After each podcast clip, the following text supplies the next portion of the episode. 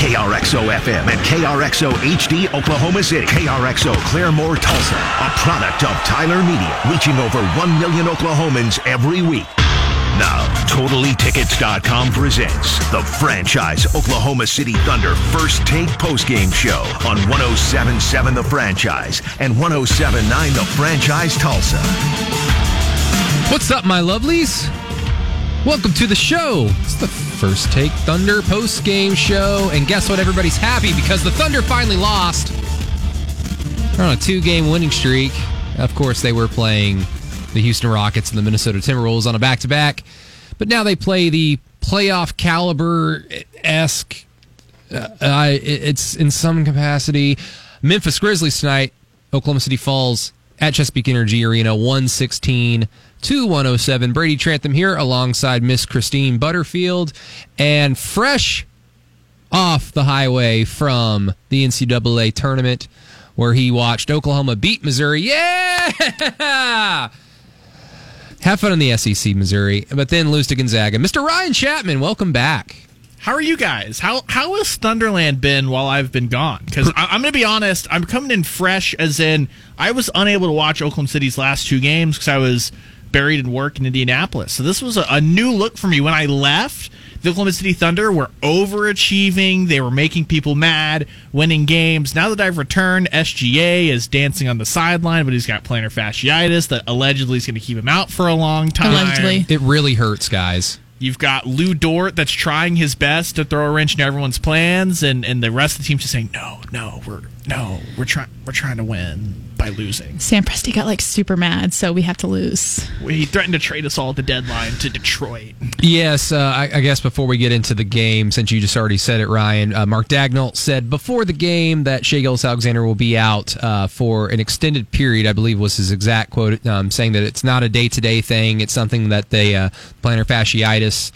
Um, it's something that they certainly want to take a look at, which we don't know what they're thinking 100%. This is just me speculating, but that just seems like, yeah, you know what? You guys are done. You know, no more winning. No, no more of that fun stuff. SGA, you've proven your point. You've proven that you're pretty darn good and you're going to be good in the next few years, but uh, enough of that because Oklahoma City, like we said, loses to the Memphis Grizzlies behind, whoo boy, 25 points from Dillon Brooks, leading all scorers in the game. 20 points from Grayson Allen. and Jonas Valanciunas pitches in with 16 points and 15 boards. We'll talk about him in a second. Ja Morant with 11 points and 7 assists. For Oklahoma City, Lu Dort, 14. Al Horford, 13. Yes. I had a quick question. Where's Ja at? Because he was gone for most of this game.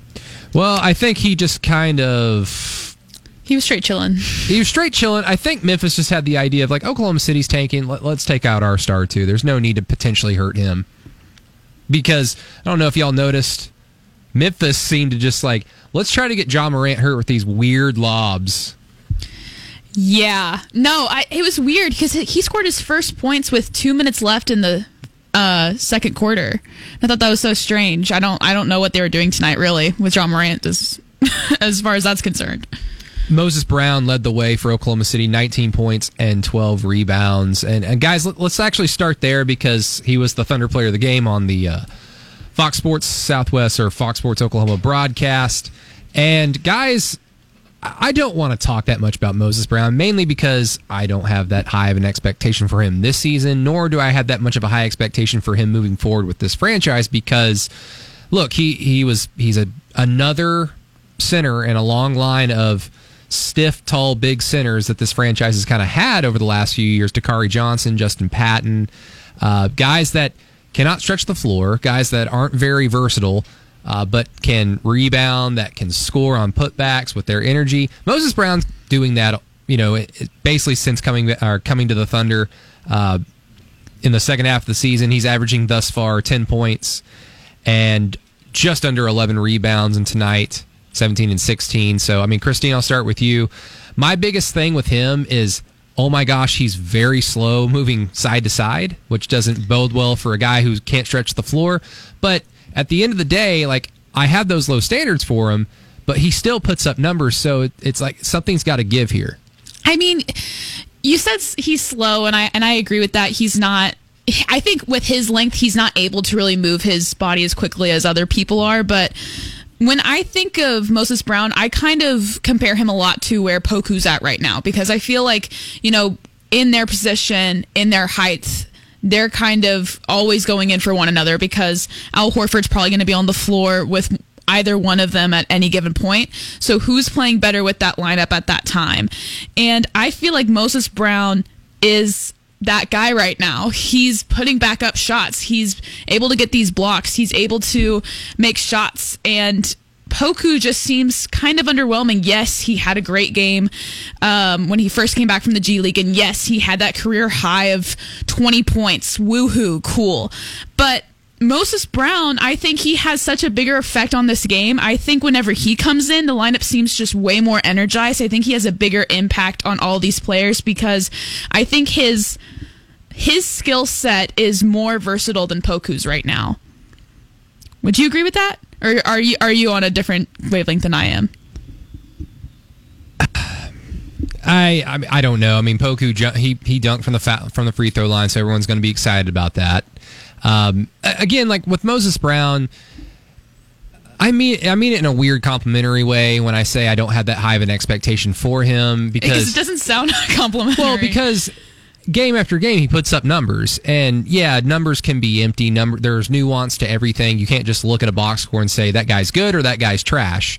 Uh, but it, but again he's putting up numbers for a reason. My, my problem with him is um, he, he, everything he does positively is just a direct result of the motor that mark daigneault says that the thunder are very enamored with the thing with him is just over time, he's going to have to develop something other than just being able to manufacture points off of being tall, long, and having a high motor. Well, you can say basically the same thing for Poku right now, though. Well, he's Poku having, ha- Poku has athleticism to him. Uh, I don't think that he has more athleticism than Moses Brown at this point. I don't think seen. Moses Brown's athletic at all. I yeah, I don't think I, Moses is just tall and can jump a little bit I, he he has some height. He has some jumps. I'll give him that. I I just think that the Thunder right now are so keyed in on making sure that they can get an investment back on Poku that they're putting more time and development into him than they are Moses Brown at this point. I think Moses Brown only looks good because he completes a piece of the roster that's been missing because the Thunder don't have a traditional center. They've got guys that want to be stretch centers, and Al Horford and Mike Muscala. You've got Pokusevski and Roby and Bazley, who should probably be playing as fours at this point in their career uh, as they're trying to figure stuff out. And so I think that Brown looks better because everyone else around them gets reshuffled back into the position that they should be playing and probably will be playing at the back end of this rebuild when the Thunder like have built the roster they want instead of just piecemealing something together. Like like Moses Brown is fine. Like if in the future if he was like the bench center, like I think everyone would be like, cool, awesome. But, yeah. Uh, on the last on the last post game show, Jerry Ramsey brought up the Enes Kanter comp, and I'll you know I'll say this: like I get what he's saying with that. Like Enes Kanter is very good at getting put back uh, layups, put back tip ins, offensive boards, because he is a high motor, high energy guy. And but the thing about Enes, and it's it's weird to say this because we know how terrible of a, a, defender he is. He's fairly athletic. Like he is really quick feet, really shifty, really knows how to manipulate uh, his lower body in order to get through those little crevices to you know get the ball up without getting fouled or without losing it. So I'll give Enes Kanter some credit. I don't see that out of Moses Brown. I just see him being big, tall, and not quitting, which is great, you know. But if we're talking about like Moses Brown, like you're right, Ryan, like he's just a traditional center. But I mean, I just, Christine, I think you might have tweeted about this and shout out Chisholm Holland. He he texted me about it because he's like, this is the craziest lineup I've ever seen. So you had Moses Brown at the five, you had Al Horford at the four, basically playing wing though because it's Al Horford. Right. Uh, Isaiah Roby essentially playing three, three which is just. Yeah. and then I think the guards were inconsequential. It might have been Lou Dort was, and Teo. It was Dort and Teo. Teo, yeah. yeah. And Teo just uh, not a good game. Not a, no. another bad game for Teo Maledon. We'll get into him a little bit later. But I think just the last thing on on that, you brought up uh, Pokusevski, Christine. I don't know this off the top of my head, but I wonder if this is the first game where Pokusevski led all Thunder players in minutes played. Now he barely eclipsed Teo Maledon by just a um, a few seconds, but Yeah. Teo Maledon and him are pretty much equal Mm-hmm. in minutes played tonight. The, the seconds count, guys. It like- Apparently. like, two seconds in NASCAR, like shut it down. some people, you know, some people need those two seconds. Well, those people are slower than everybody else, and they lose because of it. Well, speaking of Poku, and I already said it, he dunked from the foul line, so I guess he's not a bust anymore, right? Everyone's excited. I, I saw a, there's an official campaign for Poku to be the logo, and I think that we should all get behind that. I am definitely not in that camp. I'll be outside. And now I'm I'm all the way in on Poku as the logo. I'm definitely not. Uh, doing the little Poku dance on the sideline. Ew. Do not even talk about it. Uh, the the We bigger question is, do you put him in an undershirt or nah on the logo? I think you put him in the undershirt. You don't. No, you don't. Because he has been playing well without it since he came back. This has been my like my biggest campaign with Poku is before he went to the G League, he had on that ugly undershirt and he played like trash. Goes to the G League, comes back without it on, and he actually plays well. He left it in the bubble. He just left it in the bubble. It's okay. You're right. He forgot it. Do- do we he like- doesn't need it back. It's his first year. Kevin Durant played two guard his rookie year. Do we like Poku essentially playing wing this entire like are the Thunder doing this to try and accentuate that athletic development in him to the point where if he eventually moves to the four and then be a small ball five, if he you know grows into his body, God willing, uh, that he can also utilize the athleticism that he has, Right. Because him playing wing is bad defensively. Uh, but it does provide for some moments where he, he can do stuff in the open floor. Yeah, I think when you put him at the three, it really stretches the floor for the Thunder, which obviously is good. But like you said, Brady, in those defensive possessions where he's just looking kind of uncoordinated right now, he's still growing into his body, still not quite sure where to put his limbs. You're going to see um, some positions or some possessions not go the way the Thunder want them to defensively. Offensively, though, if you have him on that wing, that's giving him a lot of opportunities to try to get to the rim from outside. It's giving him opportunities to, you know, get a quick shot at the elbow or possibly make a three point shot and get in the ball movement more than he would if he was playing more of a four or even a uh, small five. So I think it's in the Thunder's best interest if you're looking towards Poku's development to keep him on the outside to get have him become more comfortable on the ball instead of kind of making him feel more safe with being in the paint. Well, and I think the other thing too, defensively, is he's such a young player. Cue all of the people that will willingly, happily remind you that Pokusevski is younger than most of the guys even in this year's draft class. Rah. But uh, I, I think that it's one of those things that This is the youngest lineup in NBA history. Like, like that's This is, supposed to be. the, this is the youngest lineup. It's even younger than Oklahoma's lineup. And, and, and it's great. Like if every single player in that lineup is going to be here for a long time, but maybe Well- one or two of them. Oklahoma City has a long history of having guys in their lineup for 10 years. So, anyway, the, the biggest thing is, I think with Poku, you just don't want to put him down low and like mentally lose him after year one because he's like we saw earlier this year, he's going to get used and abused on the low block by nature of the fact that he uh, would not even qualify as a paperweight. So y- you need to move him out of that low block area in the hopes that you just don't lose him. He can learn some of those on ball defense things. He can learn some of the rotations, all that jazz, without just getting dominated physically down low. And then the open floor, like can't throw behind the back passes from the low post. So why would you put him down there? Like Thunder trying to sell tickets that don't exist right now. Five of eight for the Thunder rookie Aleksej Pokusevski from the floor. One of three from the three point line. Thirteen points, five assists, three rebounds, and two very fun dunks, which could potentially segue us into our first and potentially only segment of our awesome, awesome post game show. That is Thunder Player of the Game. Now, the franchise Thunder player of the game, brought to you by Volkswagen of Edmond. Ryan's been gone, so he gets to go first. Man, do, do we want to go? Do we want to go? No, I'm going to go Lou Dort because I, I understand that Mr. Moran. He took seven threes and made one of them, Ryan. I- I- look, your- I know. That's your wheelhouse. I know. And he s- shot 17 shots tonight, Ryan. Isn't it supposed to be under 10? It's for the tank. ten, 10 or under, but Right. but there's no SGA, and he, he shut down Ja Morant. So look, he, he took out Memphis's best player. He did his job defensively, and, and he did his job offensively too. depending on what you're looking at. So I'm, I'm going to go with Lou Dort. Mm. Interesting. You're trying to lose games, Christine. Is is this Thunder player of the game based on the fact that they lost? Because isn't that supposed to be Yes. tank commander of the game? But we don't have the audio for Tank Commander of the game because reasons. What? I, th- I think Matt Burton has it like in copyright. You know, he's I feel like Matt Burton just He boxed owns it up it. and took it with him. Well, what really happened is Chisholm changed his password, and I don't have permission to play off of my account. So, so everyone knows. Just throwing it out there. well. Who's your player of the game? Uh, hmm. I mean, I kind of just went off about how Moses Brown did. So I, I guess I'm going to go with Moses Brown. I mean, he got a double double in the first half. Like that alone shows you that he was kind of stepping up where SGA was out tonight.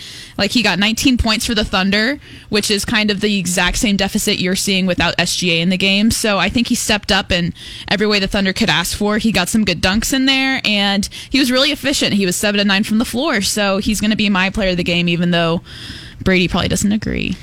Well, it's not that I don't agree. I just uh, I'm I'm correct, and that's why I'm going to go with Al Horford.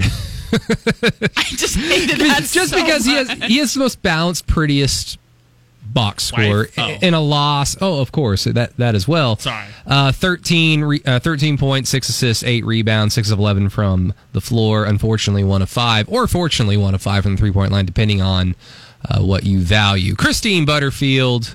At CB on Sports on Twitter, Ryan Chapman at Radios Ryan, Brady Trantham here at Brady Does Sports. The Thunder lose 116 to 107 to the Memphis Grizzlies, which is great news if you are trying to find a top five lottery pick laying around somewhere. We'll get into that. We'll get into the NBA. We might even talk a little bit of other news in the sports world locally, like college football, maybe. I don't know. Who knows? 1077 The Franchise. Welcome back to the Oklahoma City Thunder First Take Thunder Postgame Show, presented by TotallyTickets.com on 1077 The Franchise and 1079 The Franchise Tulsa. Welcome back to the show. Oklahoma City did the thing that we wanted them to do. They lost the game. Finally, Yeah, everyone give them a everybody give him a hand. Christine, what did I say? There you go. Good job, Oklahoma City. All Proud of you. going did it. according Congrats. to plan. You know, those jerseys look a lot better when they lose, like they're supposed to. Those are great tank uniforms. those are that, that should be the tank commander of the game. It should Their be. uniforms. They should just alternate between those jerseys and then the gray ones from two years ago. oh yeah, those were Oh, those ugly. are awful. Yeah, two two worst. Uh, well, two of the three worst jerseys in franchise history, followed up with the navy ones with the vertical thunder. So in like six, seven, eight, nine, ten years, because I mean, if the Thunder get really good in the next two years, then Sam Presti very well could be here for another decade. Uh, but it's hard to see somebody staying in a you know in the same job in the same place for two decades. So let's just say in ten years, when Sam Presti isn't the GM of the Oklahoma City Thunder. How much y'all want to bet right now that that logo, those jerseys get overhauled? Oh, 100%. Like the second someone else's GM, that gets changed. They're like, get I- rid of all of this. I just I hope so. I hope it's specifically a Presti thing and not like from top down. I would know what I assume mean? it's a Presti thing. I'm just speculating here. Just because like there have been so many great concepts out there. All you have to do is just filter through Oklahoma City Thunder Twitter and see any of the the renderings of a logo that utilize like Rumble or like a, a bison imagery. Like those look really cool.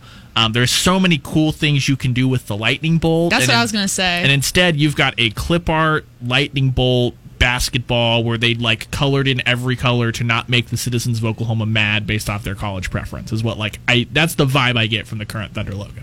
No, they just they picked favorites. They went all in on Tulsa. Yeah, fair. Golden Hurricane, Rain Cane, baby. Got to get that BOK crowd rolling. Maybe, Eh. maybe, maybe we were all wrong. Maybe they're Golden Eagles fans. They were Golden Eagles believers all along. Uh, yeah, I mean that's what the uh, that's what Oklahoma is all about right now, right? Shout out ORU. Shout out or- ORU, but Oklahoma City does fall to the Memphis Grizzlies 116 to 107. No Shai Gilgeous-Alexander tonight, and ladies and gentlemen, for all we know, that might have been the last that we've seen of SGA this season. Uh, uh, if you just go by what Mark Daigneault said and read between the lines, and maybe uh, see where the Thunder are trying to get to, especially as we get closer and closer to the end of the season. Uh, but he has plantar fasciitis. Mark Daigneault said that it is not a day to day injury, uh, but it's something that's going to keep him out for an extended period. Uh, so, again, just read between the lines on that one. But Pokusevski, Isaiah Roby, Al Horford, Lou Dort, and Teo Maledon were your starting five tonight. Uh, Pokusevski with 13 points, Al Horford 13 points, Lou Dort 14, Teo Maledon 10, Moses Brown, the leading scorer for Oklahoma City tonight, 19 points and 12 rebounds. Kenrich Williams, Ty Jerome, each with 11. And then, of course, Christine's favorite player, Svi Mykhailiuk, new Thunder player who was recently traded for Hamidou Diallo, but apparently just took Hamidou Diallo's dunking ability because he dunked all over the floor. Three of his, he was three of ten. Two of his three makes were dunks. Seven points for the former Kansas Jayhawk. Now, Christy, I'm going to give you 22 seconds to tell us your soliloquy on the Kansas Jayhawks. Oh, why I'm sad? Why I'm depressed? Because Oh, yeah. they played so terribly. Yeah, like I, you're crying in there. It's oh okay. yeah, no, it's a f- whole new form of depression. Uh, the doctors don't even know how to classify it yet. It's tragic. So should Bill Self be fired? Uh, no, I want to go that far. I don't think he should be fired. I, I think this was a season that not a lot of people could prepare for because of COVID, and uh, Eh, there's your 22 seconds of Kansas. so there you Go go. USC. Go go Mobley. Get out of here. Uh, Oh, it was wonderful. It was truly, truly beautiful. but we should all be fighting on together in Thunderland for Mobley. Yes. I would I would say so. I mean, we talked about that in the last post game show. Um, if the Thunder, it's looking more and more likely that they will not get the number one overall pick. I mean, it sh- should be fairly. Don't even play that because now I'm going to have Orange Bowl flashbacks. We're- Stop it! We're talking about Evan Mobley. Carry on. get out of here. Stop it, LenDale White! Get this out of my ears. Stop it! This isn't fair. Bob Stoops, stop it! Stop the scoring! So, Thunder draft talk. The, num- the number one overall pick, you deserve better. pretty much out of the question unless some fun lottery shenanigans happen. Stop dropping the ball, Brandon Jones. It's time for everyone in Oklahoma City to get on this Evan Mobley hype train. The dude can do it all. He's a great defender, lengthy, big, built for the modern game. It's the it's the piece that has eluded the Thunder for a long time. You've had the best player on the planet arguably play in Oklahoma City when Kevin Durant was here. You've had the explosive guard. You've had some shooters come in, not be able to find their way. You've never been able to have that modern center that can just really take that team to the next level, can compete with the centers in the Western Conference. It's Mobley time, guys. Sounds like the main character from uh, the Jungle Book, Indeed. Mowgli. Mowgli. This fight song is just incredible, guys. Get it out. I'm. I, Um, it's like you're, my- it's, it's- like you're trying to torture me right now. Please stop. It's my nom. I'm not here for it. Not tonight. Stop it! By the way, USC, that fight on, USC fight team. I'm gonna go to victory. By the way, that USC team. Here, here's one of the. m- There are a lot of annoying things about Vince Young and Texas 2005 national title because oh my god, it's the best game in, college football history. All this stuff. Look, Texas played in a that year. The Big 12 was so bad, it wouldn't have mattered, but it was a bad conference that year. And also, the USC team they played was a shell of the team OU played. The entire defense from that SC team graduated or went to the NFL, and they were beating teams like 55 to, to 30 in the Pac 12. So there's your thing. To everyone out there, I'm sorry that I put these two through the torture rack. Yeah, that was that was terrible. We're, I was trying to. Funny how you didn't apologize to us though. I You apologized to everybody else. yeah, I'm not sorry to you guys. We were talking Mobley. It's Mobley talk. Coming to you live from uh, This is not- post games in the future. This is not what I thought I was getting into when they were like, Christine, do you want to cover the Thunder? This is not the conversations I thought I was going to be having on this post game show. This is a USC post game show. Let's be honest. If Yosh, if friend of the Yes, like, my friend. We don't inside baseball. Anyway, back to Thunder stuff. Back to Thunder stuff. Uh, just looking at tankathon.com, which is something a lot of Thunder fans have just become very, very intimate with in recent months. Yeah, again, it's looking like Oklahoma City, unless they get lucky like the New Orleans Pelicans when they uh, were able to draft Zion Williamson with the number one overall pick. I mean, if you just went off raw win loss records and drafted like in the NFL, I think they were picking eighth or seventh that year, and they won the lottery. So it's not out of the realm of possibility Oklahoma City can get into the top five, but it's just looking less and less likely each day. Of course, losing tonight helps that cause. But always remember with that Houston pick swap, Houston can lose all their games the rest of the year, have the worst record. It's still amazing to me that they went on a 20 game losing streak and Minnesota still has a worse record than them. I just want to get that on record. Look at Poku rocking them glasses in the post game show. Look at him. Take him to school. He's the boy who lived. draw a little, draw a little scar on his forehead. Someone, do it. Uh, Someone do it. A. Thunder logo? he looks. perchance? He That that would looks be like f- him from the first movie. You know, when he was super skinny and was really young and didn't know the terrible, traumatic things he was going to be going through in a couple years. Poku, does that scar this hurt when does, it- does that scar hurt when you're on a weak side rotation? Is this a foreshadowing event? I- he who must not be named. Anywho, anywho, Houston can lose the rest of their games, have the worst record in the league, and I think they still have about a 46% chance to pick fifth, even with that record, which is important because that pick swap Oklahoma City has with the Houston Rockets is protected one through four. So they have a 46% chance of swapping that pick with Oklahoma City.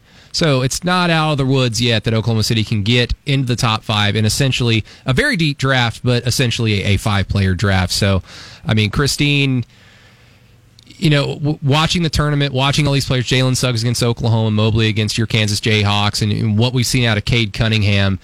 If Oklahoma City gets the dream scenario of just, let's say they get the second pick and Cade Cunningham's gone, I mean, where do you go at that point? There's also Jalen Hill in the G League. Right. uh, I, I think you'd go with Suggs there. I know that Ryan kind of already made the argument for Mowgli, which is fine.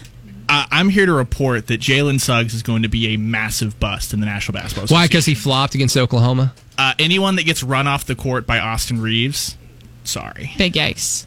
Yeah. True. Well, I mean, remember, remember, Josh Huestis shut Andrew Wiggins down, and Andrew Wiggins is still scoring 60 in the peak as we speak right now. Yeah, so let's just let's not get it twisted. I think that he's been very strong all season long, and I I think that he would really fit well with the Thunder's lineup as of right now. Although we don't know what pieces the Thunder are going to have still at that point in time when they draft when they are in the draft, because obviously the trade line is tomorrow. So who knows? I mean, George Hill's probably going to be gone. Um, possibly Mike Muscala. I don't know who else they're going to try to send away. It sounds like the prevailing knowledge today is that Kenny Hustle's here to stay, so you can take him off your big board.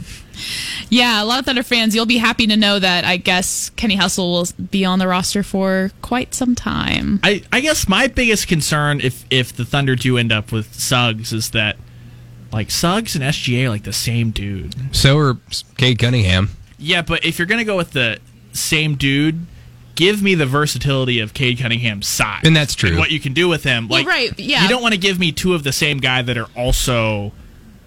They're not undersized, but they don't have the versatility to play the three, or you can stretch them out to the four in a weird situation where you have to. But just think of the backcourt though. Like if you have SGA and Suggs, like you there are backcourt situations where that would work so well. I mean, like if you have if you even like you can say it's like, ugh, it's just the same guy, but the two of them playing together would be amazing. I just don't see it. I don't see. I don't see the toughness out of Suggs. I don't see the ability to take a game over out of Suggs.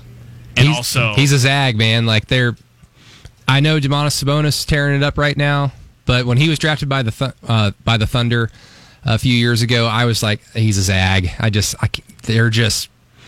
I always want to believe in them when they come into the league, and then they just disappoint. So maybe maybe Suggs will be different. And tournament games, you know, they're one-off things. Magic can happen. Yes, Austin Reaves played him off the floor and outplayed him for the majority of that game, but I mean, it's Jalen Suggs is still good. yeah, he's just. I, I don't. I see him just being a, a dude in the NBA. He's an NBA player. I just see him being a guy. And if you're drafting the top five, you don't want a guy. You want I'm a just, guy that I can would just say like I would your pick like if if Cade Cunningham isn't available. What a man. I feel like well because like you said, Cade Cunningham and Suggs are like the same person. So if Cade Cunningham isn't available, I would g- then go to Suggs. And we are 16 hours away. 16 hours, 19 minutes, and actually we are 16 hours and 18 minutes from the trade Oh, deadline. there we go. There we go. We're doing that again in 50 seconds. George Hill George Hill is yet to play in some time. That finger just will not heal. You know, prayers and thoughts and anything else that you do when people are in pain. Good for- vibes. for George Hill. Um, I mean, guys, this is going to be probably some of our th- final thoughts on the radio right before the trade deadline. I think Al Horford's here to stay for the foreseeable future. Yeah, I- I clearly think- because he played tonight. Yeah, I, I think Al Horford's contract has always been one that, unless he just came out this season and turn the clock all the way back, like he was going to be a guy that he's going to be here this year, and he might even be here next year, just because of how much money and his age, it just becomes really hard to move until it's expiring. So I, 42 and a half million reasons, man. yeah, I I think Horford's here to stay for the long haul, which is fine because he's been playing well. Yeah, he's platooned, he's not playing every game, but it's working for him. You get good production out of him when he does play. And it's important to remember that there's no doubt that conversations across the league between Oklahoma City and other franchises have concerned Al Horford. And while a trade may not happen tomorrow, that doesn't mean that those talks that have been going on for the last few weeks can't just be renewed in the offseason, especially on draft night. So a lot of the groundwork is probably just being laid right now for Al Horford. But in terms of a player like George Hill, who a lot of teams want. So like there's no doubt that George Hill can still bring something to the table for a playoff caliber team. You always need a veteran point guard, especially as you get deeper and deeper into the playoffs. George Hill is a guy that's been there and done that in the finals before. Um, he can bring something to the table. Him not playing in months, and especially now, it just tells me that I would be shocked if he is still on this team. I could be wrong, especially considering that he'll have one more year left on his deal after this season. He could be a little bit more attractive as an expiring deal. But I mean, Christine, are you expecting to see George Hill on the sideline dancing around with SGA for the foreseeable future? Can't say that I am. You know, after he'd been out for I think probably like a month or so, I thought, okay, there's no way he's staying with Oklahoma City Thunder for much longer. And I have a feeling he's going to be gone in how much longer is the trade deadline? 16 Well, let's hours let's let's just check her. Let's just check her now? out. Sixteen hours, sixteen minutes, and thirty seconds. Good to know. So I have a feeling he'll be gone in 16 hours. So Thunder fans, if that makes you sad, please go cry. Of but course, we're on an eight second delay, right? So Yeah, So you know, just sorry about that. It's all right. It's actually what I said. And what I said to you, the listener out there driving around uh, Oklahoma, or you know, listening around the world, because you know, let's be honest. Well, I, I was about to say, if, if you're listening in the car, it's an eight second delay. If you're listening in the app, then our time is screwed. We're we've already left the studio. then you're you're just you're just out for blood. It's yeah, yeah, it's fine. Um, but yeah, so there's no way that George Hill is going to be staying with the Oklahoma City Thunder that long. I mean, we can kind of get into SGA dancing on the sideline if you want to, because he just looked super comfortable tonight, not in pain at all. Was he wearing Converse's? Uh, no, it was. See, it kind of looked like Air Force Ones. I'm not sure. Is he wear, Is he rocking forces? Is that a breach This- contract? This would be a uh, Adam Francisco from the Swallow Report question. Well, I, I was just talking with Brady before you got here from the arena, Christine, that, you know, the plantar fasciitis, he's playing in Converse. They aren't known for their arch support. So maybe. They ended Bill Walton's career. Yeah, so maybe there's a, a cautionary tale there. But, uh, you know, guys, I think regardless of whatever happens, I think I speak for everyone in saying that I'm super excited to see George Hill staying in Oklahoma City to do the community service, to represent the city, and because he's really fallen in love with the, the culture here. Is that not. Oh, Yeah, I've he's just a seasoned vet. I don't know if he's enjoyed Fassler Hall on a Friday night. I, I mean, Doubtful. honestly, it's it's been a while since any of us have. So Unfortunately, I mean, another player that hasn't played in some time that'd be Mr. Mike Muscala, and he's another player that could certainly help a handful of playoff teams. I mean, wh- especially with how he's played this season. I mean, this season, if this version of Mike Muscala played last year, I mean, that Thunder team would have been pretty salty with uh, with the ability to have a floor stretching big like that because Mike Muscala had his moments and fortunately had some good moments in the bubble in Orlando, but just overall was just incredibly streaky and would fall out of the lineup and follow the rotations. But this season, I, I mean, I could I could see Muscala moved as well. I mean, him not playing kind of alludes to that as well. Yeah, I, I've kind of wondered a weird landing spot for him, but the Lakers appear to be dipping into the market for some bigs. They're not super pleased with Montrezl Harrell, it seems like. And I'm not saying that Mike Muscala is a better scorer than Montrezl Harrell on, on most nights or whatever, but it, it might be if they're looking to, for someone to just stretch the floor and just try to come in and provide some sort of spark as they try to float through life without AD and LeBron. Like that would be a cheaper option than, than some of the other guys out there, and it's a deal that comes off the books at the end of the year since it's a temporary band aid. So that'd be an interesting spot that uh, would kind of come out of left field. Yeah, I think that he's a pretty solid asset for pretty much any team. And when he can get going from behind the arc, I think he's a very solid player coming off the bench.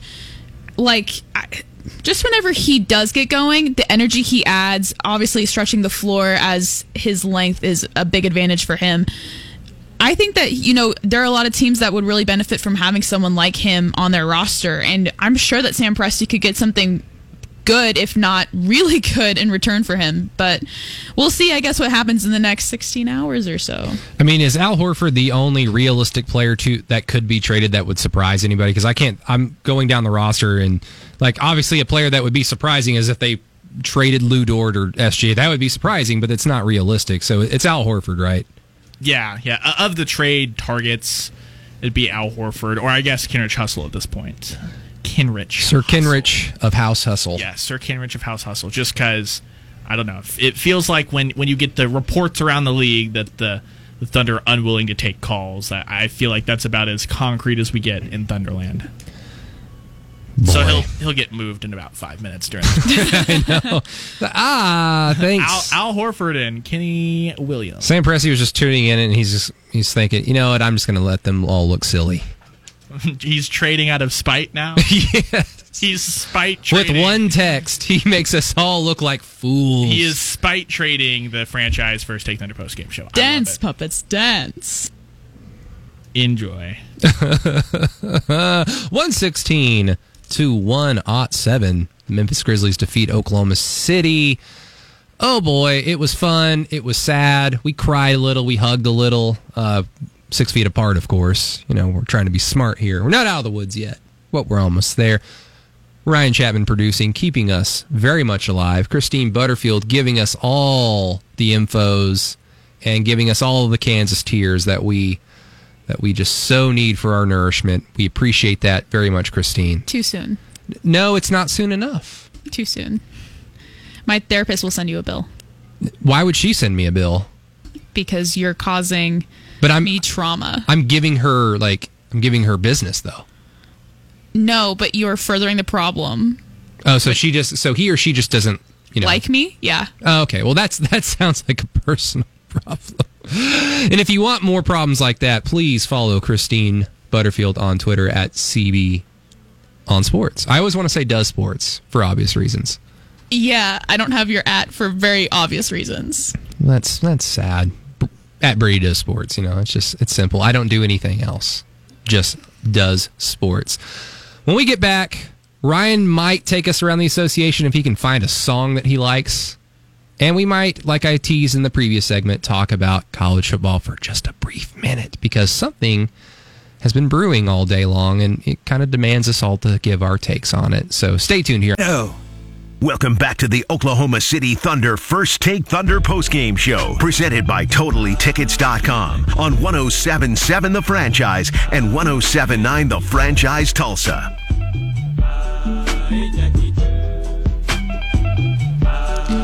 And then Ryan Chapman just made a large arm and hand gesture towards me, which signals that we are back. It was exactly one tomahawk chop in Brady's direction. Yep, just like when Roy Williams picked up that fumble in the Orange Bowl against Florida State. And we all remember where we were when that happened, right, Christine? Yeah. January 4th, 2001. Where were you? Uh, I was three years old. I was in Henryetta, Oklahoma with my grandparents and my newly born sister. Isn't that the hometown of uh, Troy Mr. Troy Aikman? Yes. He wasn't born there, but he was he grew up there. Yes, my mother went to high school with the Aikmans. Shout out. It's- I got a headache. Man. Man. Oklahoma City loses 116 to 107. Brady Trantham, Ryan Chapman, and Christine Butterfield. That's me. Agent Butterfield to you, respected listener. Before we finish with the Thunder and the NBA, I wanted to hijack this show. Let's talk about Chandler Morris because it's it's so like everyone's so mad about stuff like this. And for those that have been living under a rock all day, uh, Chandler Morris, former third string quarterback at OU last year, he was a true freshman. You might remember him from that first touchdown of the Big 12 championship where he ran into the ran onto the field. No one knew about it, and then he went off tackle on a QB keeper and scored. Very talented, four star quarterback. But here's the fact. He committed to a school with a five star quarterback starter in Spencer Rattler, and then two weeks later, it was the worst kept secret on earth that Caleb Williams, another five star quarterback, was going to commit to OU as well. So basically, Chandler Morris knew what he was walking into. Fast forward to now, Chandler Morris, I mean, months ago announced he was transferring to TCU, which is, of course, a conference opponent. And Lincoln Riley has blocked his uh, release because Lincoln Riley doesn't like the idea of players just having the absolute green light to transfer in conference without having to sit out a year. So, Christine, I'll start with you. This we know how this is going to end. Like, I, Chandler Morris is going to be eligible to play. Um, it's and I I'm assuming that the Big 12 is going to change the rule that this is just going to be the way it's going to be. Um, so of course the game's changing, and anytime things change, people push back, and Lincoln Riley is going to be viewed as someone who's just really afraid of change because it could somehow disadvantage him. But I mean, to me, this isn't just like 100% player empowerment or 100% like, you know, full on for the coach or the program or whatever. This is a silly, weird situation on both sides. We know how it's going to end, but when you see something like this unfold, like, what goes through your mind? Like, do you just think, well, this is where it's going, so you might as well get used to it now? Or, no, this could potentially be a large problem?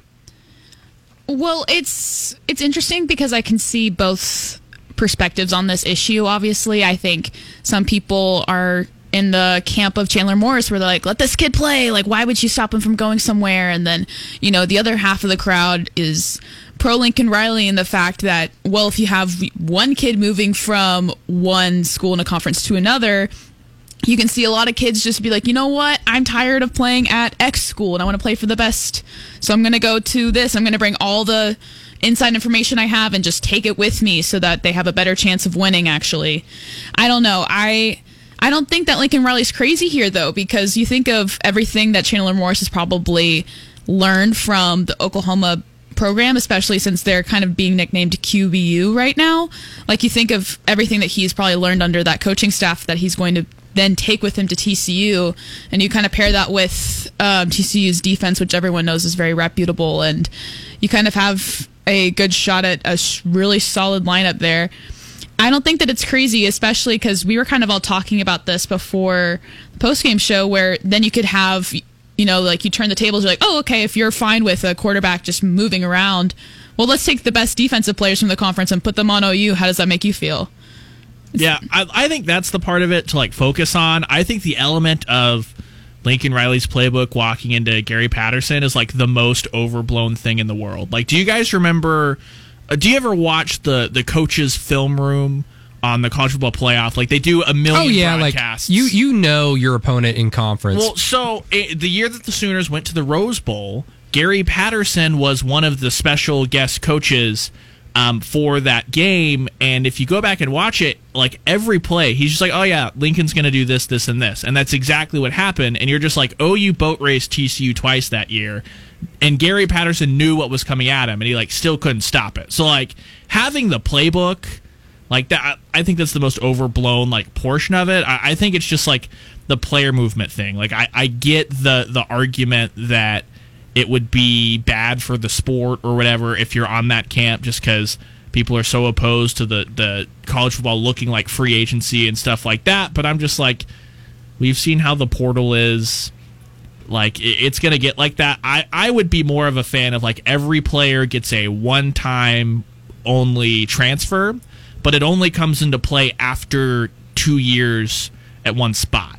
Because that, and then you can st- you can still do the special hardship waiver of freshman goes across the country. Unfortunately, family member falls ill with this or that. They can apply for the hardship waiver to immediately move back across the country to be home, stuff like that. But otherwise, that prevents your like someone goes to a school for one year and just doesn't like it and wants to quit on the team, whatever. No, like you have to stay there for two years, go through the program, f- figure that out, get acclimated, and maybe at the end of that second year, they start to figure things out and get on the field and feel a lot better about themselves. Like that, that kind of would be what I advocate for. But like, what do I know? I'm, I'm just, I'm just over here drawing little lightning bolts on Aleksej Pokusevski's forehead.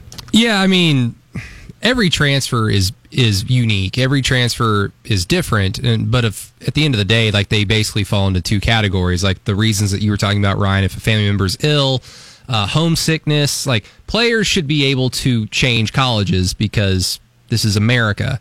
Uh, but this is a sport. Like it never fails. Whenever whenever you're talking about sports, whenever something in sports happens and it concerns a player moving either professionally or now collegiately, um, you oh, you often hear like the average Joe comparisons of like, well, if you work for Amazon and get offered a job from Google with for more money, of course you're going to leave.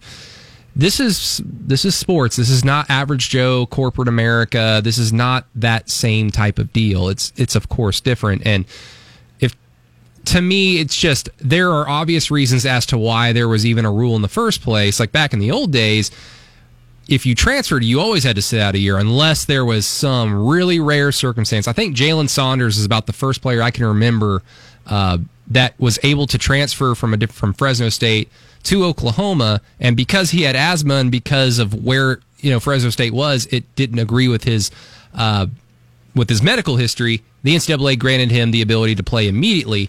Um, but if you transferred in conference, you had to sit out two years. There's an obvious reason as to why that type of a rule exists, and it's to stop stuff like this. And yes, Ryan, you're right. Like the whole playbook thing, that's just low hanging fruit for fans to kind of like, oh, that's just not going to be fair. It's again like players and coaches. If you're in this conference for two or three years, you know your opponents by that point. You know what they're trying to do. Unfortunately, OU just has better players. But I mean, Christine, this is I mean, Lincoln Riley and OU have been very good with PR. They've been very good cultivating an image. They've been very good at building an image uh, in recruiting uh, with all the videos they do in social media. Like they, they are one of the more elite schools at doing that. And this is something that I would imagine Lincoln Riley is smart enough to understand this is going to be a, a minor bad PR hit. And it's just, it's a little shocking to me that this is the second time he's done it. I mean, and he did it with a transfer in Austin Kendall that I think we could all agree made sense. Austin Kendall played here for a few years, tried and tried, and just could not unseat guys who were just simply much better than him. And then he transferred, yes, in conference. Lincoln Riley still wanted to block that for obvious reasons. Uh, it's just it's just a little interesting to me that someone who's very cognizant of PR is still willing to do this. That's exactly what I thought when I first saw kind of his response to everything too because I feel like he is very particular and specific in the way he does his social media and he thinks these things through like almost overboard but clearly it works out for him and their program so he kind of knows what he's doing there but the way I kind of took this as if he didn't say anything people wouldn't see the severity of the issue or wouldn't see like where Lincoln Riley's coming from, you know, like down the line, like kind of what Ryan was getting at at that point. So after I got over kind of the initial shock of, oh my gosh, Lincoln Riley actually talked out about something that could possibly get him um, or knock him down a couple points with, you know, people and how like much they like him because of how great he does on social media and how he always has the best answer for everything. After I got kind of over the initial shock of just seeing him be honest, I thought that for like for the good of the program and for the good of what this could in- turn into, that needed to be said. So I think that it was a good move on his part to really under like try to help people understand why this is happening and even though we know where this is going to go, still for him to be able to say his piece, for him to know that he's putting himself out there, probably going to get some backlash about it and still did it. I thought that, you know, like that was a really strong move on his part. And I'm, I don't think that's necessarily a bad thing. And I would just say to the other fans of the Big 12 that are, you know, obviously taking the side of Chandler Morris, and I, I get it on both sides. I would just probably say let's let's not play dumb here. Chandler Morris knew what he was walking into. He immediately decided to transfer as soon as the uh, Sooners beat Florida in the Cotton Bowl. And uh, Lincoln Riley, it sh- should shock nobody that he's going to do whatever he can to protect his program against any type of minor disadvantage that he can somewhat control to you know block against. So it shouldn't shock anybody that this is all happening. But I would just suggest to other Big 12 fans, if you get, be careful what you wish for, because if it happens where you can just you know green lights transfer wherever, even in conference, no penalties. I mean, Oklahoma's already greatly benefited from old school type transfers in recent years, and more recent with the portal being implemented if this rule gets, you know, done away with, then oh boy, OU and Texas are just going to be like, hello, defensive back, very talented defensive back from Kansas State. Hello, running back from West Virginia. Come on down. Stills Brothers, sup. Do you want some uh, good PR? Do you want to be on TV? Do you want some NFL scouts to watch you play? Especially when that name, image, likeness comes in. How much you guys getting paid right now? you, you see what we're tossing around on the 40 acres down here in Austin? And Kansas football, Christine. We're not talking about basketball. I promise. You know, we're we're, Yeah, yeah, yeah, we're done. yeah. Or I'm not gonna I'm not gonna make fun of you anymore. Guys, don't make me pull up the USC fight song again. Oh. I'm gonna fall asleep to that tonight. It's a fun song. I wonder if Matt Leinart and Reggie Bush are going to play that to Bob Stoops on Big Noon Kickoff. They Kickoff. should. It's one of the top five fight songs in the country. What are the top five fight songs? In no particular order Oklahoma, Michigan, Tennessee, USC, Texas. I'd put Notre Dame ahead of No, Texas. Notre Dame's up there. I, Texas is just so catchy. Like, it's incredible. I know that's like blasphemy to say around here, but the Red River Shootout is an all time fight song battle. That's a good time. Gonzaga's fight song, by the way, is awful. Oh, Awful. yeah. I didn't. They, I didn't even know they had a fight song. I didn't either. They took the floor and I was jarred. I was like, what? A, they're playing stuff over the speakers. Oh, they're spelling Gonzaga. And any fight song with spelling, I'm out. I've always been on on that. Like whenever cheerleaders, you just spell something out. I'm like, people don't need that help. Like, you It's can have spelling exercises, but if it's your fight song, I'm out. Anyway. Well, Ryan did just mention a basketball team, so let's quickly transition for the last few minutes of the show back to the Thunder, who of course lost 116 to 107 to the Memphis Grizzlies tonight. Lexi Pokusevski, 13 points. Al Horford, 13 points. Lu Dort, 14 on 6 of 17 shooting. Moses Brown, the fun one tonight, 19 points, 12 rebounds. That's a uh, a- a bang bang where I come from. The old double double. the old double double. And Moses Brown is very much averaging a double double in seven games with the Thunder since the uh, second half of the season began on March 11th for Oklahoma City. I think he played, maybe appeared, I should say, in two or three games randomly in the first half of the season before the bubble started for the G League in Orlando. Uh, but Moses Brown's certainly putting together a bunch of games of play that are going to excite Oklahoma City, the coaching staff. We'll see where this goes. But I mean, Christine, final thoughts from tonight. Final thoughts. I don't know when we're going to see Shai Gilgeous-Alexander again, uh, based on what Mark Daigneault said versus seeing him on the bench looking like he was having a jolly good time, uh, which I found really interesting.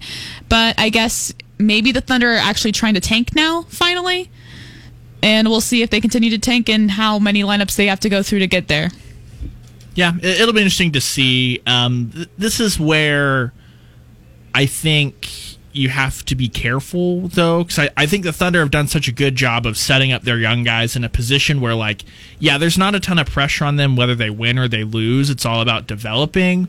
This is where it becomes dangerous. Of if Shai Gilgeous-Alexander is out for an extended period of time, you have to make sure that these guys are still progressing without picking up the bad habits that that come from uh, usually you see the the long, elongated cycles of suck trying to tank, like in Philly stuff like that. Like you have to ship all of those players completely out because they've picked up all these bad habits. You've had the culture sour a little bit. So like the Thunder, they've got the culture in place, and I, I believe in the coaching staff. They just need to be careful because you don't want you know Lu Dort shooting 17 times a game in five years when you've got three or four superstars on the floor. You know what I mean? Like they just need to be careful to to not pick up super bad habits. But I I feel like they're in the situation to do that for the rest of this year. Ryan, glad to have you back. Thanks, guys. Thanks for letting me uh, come back aboard. I know I kind of shunned you for travel the last week or so. Yeah, I'm not happy you're back because you played the USC fight song. So I, Yeah, that I could have done without that though. play it again here. You can go, Just ba- you, enough you no, can go no, back north no, with that. Uh, we don't need that. Don't don't need it. Best experience in Indiana. Oh, so there's a, a thing called the Indianapolis Motor Speedway. Have you ever heard of it? It's a very large speedway, oldest continuous, continually utilized racing facility in the world. Got to tour that. That was incredible. I'm a big Formula One fan, so even though the Formula One races aren't going on currently at Indy, it was still cool to see all the racing history stuff like that. Would highly recommend. Very sexy. Ryan, go ahead and play it. Go ahead and play the dang song. Are you kidding me? Oklahoma City loses 116 to 107. Thunder back in action though Saturday evening against the Boston Celtics. So Todd Lisenby and Dylan Buckingham will be so excited to break that game down before and after Thursday, Friday, and of course Monday. It's Mobley time, guys. Yes, we'll be right back. More than likely Saturday night for the first Take Thunder post game show. A combination of us, you know, whether it be Ryan Chapman, Matt Burton, Christine Butterfield, me, Brady Trantham, Jerry Ramsey, even, or no, you know what? Hell, what? Why not all of us? I, I think we should. I think we should have the six man show. Oh, we should have a party. We do have six working mics, right? Yes, correct. yes, yes. Business is booming. Yes. I'm out of here. Everybody, thank you for listening. Stay tuned tomorrow for the morning show. Todd Lisenby, Eddie Radosevich. Good night, Oklahoma.